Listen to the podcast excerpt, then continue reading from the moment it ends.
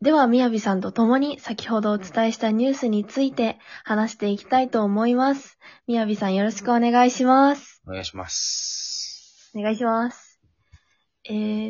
ゃあ、10個のニュース取り上げていきましたが、はい、なんか、私が特に印象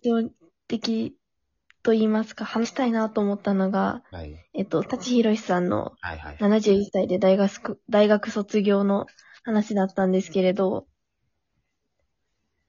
みやびさんはどうお考えになりましたこのニュースについて。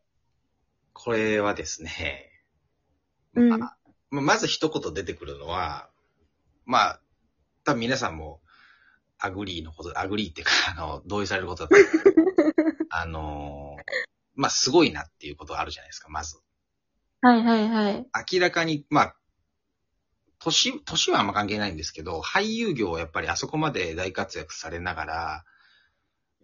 ここまでの、学術って言いますかね、学力的なところの、自分自身の飽くなき追求心みたいなものっていうのが、まだやっぱり多方面にあるんだなっていうのは、本当にもう、敬服の致すところでありますけれども、逆に、これは、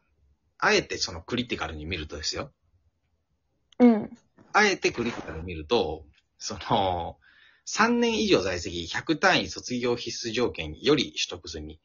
で、学長推薦者であり、社会的貢献者であるっていうのは、これは8年間休学をしてたっていう事実から見ても、逆に言うと、現在それを、単位的に取得して、まさに授業をかなり受講しているかっていうと、それが必ずしも、だから、学ぶ機会として、舘さんが、学べるような環境っていうのが周りにあったかっていうと、そうじゃないかもしれないですよね。もともと持っていて、そう、だからそう。卒業だけしたみたいな。そう。っていうことに、なるかもしれないと。でも、詳細はわからないので、本当のところは、舘さん、めちゃめちゃ、千葉工業大学で学ばれたってことはあり得ると思うんですけど、結構、かなりって言っても、見れる限りの記事は結構見たんですけど、このことに関しては。基本的には、当時、1970年代に在籍されていた頃の学習経験っていうのがすごく生きてきたんだなっていうのはありましたよね。記録的な学習記録みたいなのが役立ったのではみたいな。でも別にだからといって舘さんが全然学んでない人だとは一切思わないし。そうですね。めちゃめちゃ学んでる人だと思うので、別にそもそも大学でしか学べないっていうもう状況じゃ絶対ないと思うので。だから主観的にですけど、僕なんて大学で多分学んでる率って。学習量だけで単純に数量化して、主観的な数量化ですけど、もう言ってしまえば、1割もいってないんじゃないかな。で、それは、別に大学が面白くないとかじゃなくて、授業は面白いんですけど、やっぱそれ以外で自分で読み進めたいものとかやっぱ大量にあって、そっちが体感として勝っちゃってるっていうね。っていうのがあったりして、ずっとそれはもう昔 N 校ってとこにいた時から一緒だったので、必ずしも大学、まさにキャンパスに行って、っていうところで学ぶっていうこと以外にも、多分舘さんももう様々なことを経験されたと思うので、ただこれはもうおめでとうございます。本当に。っ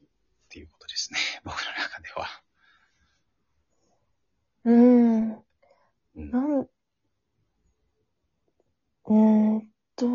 そうか。なんでしょう。確かに条件だけ見たら、71歳で、大学に通われて卒業資格を取ったのかどうかがちょっとあやふやな部分がありますよね。そう、だから例えば3年以上在籍っていうところも、過去の在籍期間っていうものが反映されていたってことは全然あり得ますし。うん。まあでも、過去のもので仮にだからそれを学んでいて、その学んでいた結果っていうのが何もその証明書的なサーティフィケーションみたいなものとして提供されなかったっていうことが起きたら、それもそれですごく、うん、大学側としても舘さんとしても、まあ、一つこう、悔しさじゃないですけど、せっかく行ったのにっていうところあると思うので、しっかりそれが、しっかり発表されたっていうのはすごいいいことだと思いますけどね。うんうんうん。まあ、こういうその特別卒業認定制度というのがあるっていうことはもう知らなかったので。あ、そうですよね。そもそもそうですよね。逆に。確かに。まあ、社会貢献者っていうところで、社会的な貢献者っていうところはすごい大事だと思うんですけど、逆にその学内からのね、逆に反発とかなかったのか、まあ正直舘さんだったらもうみんな許すと思うんですけど、まあ、とはいえ、制度的なこうね、部分としての論争は意外と学内であったりしたんじゃないかなっていう気もするんですけどね。結構大々的に報じられてるので。うん。まあ、かえってその卒業生としていろいろ舘さんもその大学に貢献し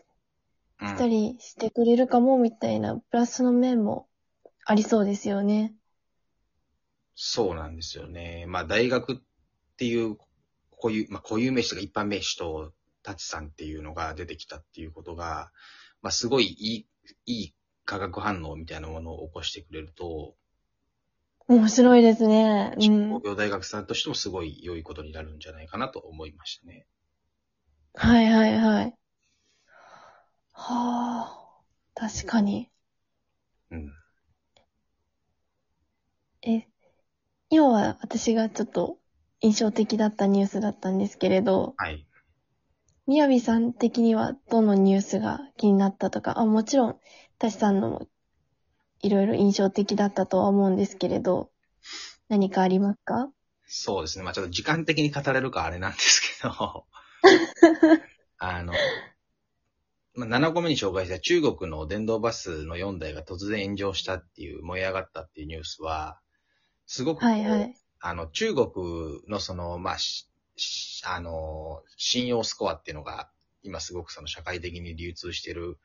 一般に流布してると思うんですけど、それはこう管理システムは中央集権的であるっていう、セントラライズされているってことがすごく問題視されていて、で、はいはい、ちょうどその本当に直近僕が視聴させていただいた映画で、大沢たかおさんが主演やられてる AI 崩壊っていうのが、まあだいぶっていうかもう1、2年前の映画だとは思うんですけど、それをちょっと今になって見させていただいて、で、それは大沢たかおさんが、まあ大学院で研究されて AI システム、医療システムを開発して、のぞみっていう AI システムを開発するんですけど、で、それによって、はい、まあ、2030年ぐらいにもうめちゃめちゃ医療体制が確立されて、もう日本一っていうか世界一で、その大沢さんは、実際は桐生康介さんっていう名前なんですけど、その桐生康介さんっていう名前として、もう全世界に、から称賛される人になるんですけど、まあ、一人その警察側の人が、その思惑でいろいろと働いて、警察側で完全な人々を認識して、ここで軽犯罪が起きてます。ここで軽犯罪が起きてますっていうのも瞬時にデータ取得可能な、もう完璧なその従前なシステムを作り上げようとしていた、そのまあ、人工知能研究者で博士号も取った方っていうのがいらっしゃって、で、その桜庭さんっていう人なんですけど、それは三代目 JSOULブラザーズの岩田さんがやってるんですけど、はい。その中で、まあ、警察側が、のぞみの、本来は、大沢さんは命を救うために作った、人に寄り添う AI だって言って、のぞみを導入していくんだけれども、うん。結果的にそれが一人の桜庭さんっていう、まあ、一つの天才ハッカーみたいな人によって、それをどんどん牛耳られていって、世界がおかしくなり、結局、まあ、いわゆる、余命価値っていうのが数字にされていって、この人は生きる意味があるのかどうかっていうので、ない人は勝手に医療のところから、例えば点滴をしてたら勝手にその点滴の電源が切れたりとか、酸素がなくなったりとかするっていう、本当に悲惨な事態になるんですけど、はいはいはい、まあ、一番のまあ論点は分かりやすいところは、やっぱ中央集権的にものを管理していくと、その一つがやっぱりそのまさに桜庭さんみたいな天才ハッカーが侵入してきてすごく難しいっていうところがあって、うん、これもう一つ面白いのはさらにその深くいくと、そのハッカーに対して社会的に批判していいのかっていうところがあるんですよ。で、ちょっとむずいんですけど、そのむずいって僕もちょっと今いろいろ考えてるんですけど、そのハッカーに対して批判してしまうと、そのハッカーが仮にそれで精神的に病んでしまったときに、そのプログラムを善良なシステムに書き換えることができるプログラミングスキルを持ってる人って、そのハッカーしかいなかった場合、仮に彼が自殺とかしてしまったら、あるいは間違って警察官が射殺してしまったら、そのシステムはもう永遠不滅に人々を殺戮し続けるんじゃないかっていう危険性も、その AI 崩壊の中からまあ示唆されてるわけですよ。まあ、明示はされないですけどね、はい、当然。暗にそういうことが。課題がなくなるのか。そうそうそう。で、はいはいはい、そのシステム管理者で、まあ、今ってどんどん科学が一般大衆に理解できないようになりすぎているってよく批判されたりもするんですけど、なんかその辺のこうバランスが超絶難しいのかなっていうのを感じていて、まあ特に中国のこの電動バスの事件も中央集権的になると危ないんじゃないかなっていうのは思いますね。はぁ、いやー面白いですね。まあ、面白いかな。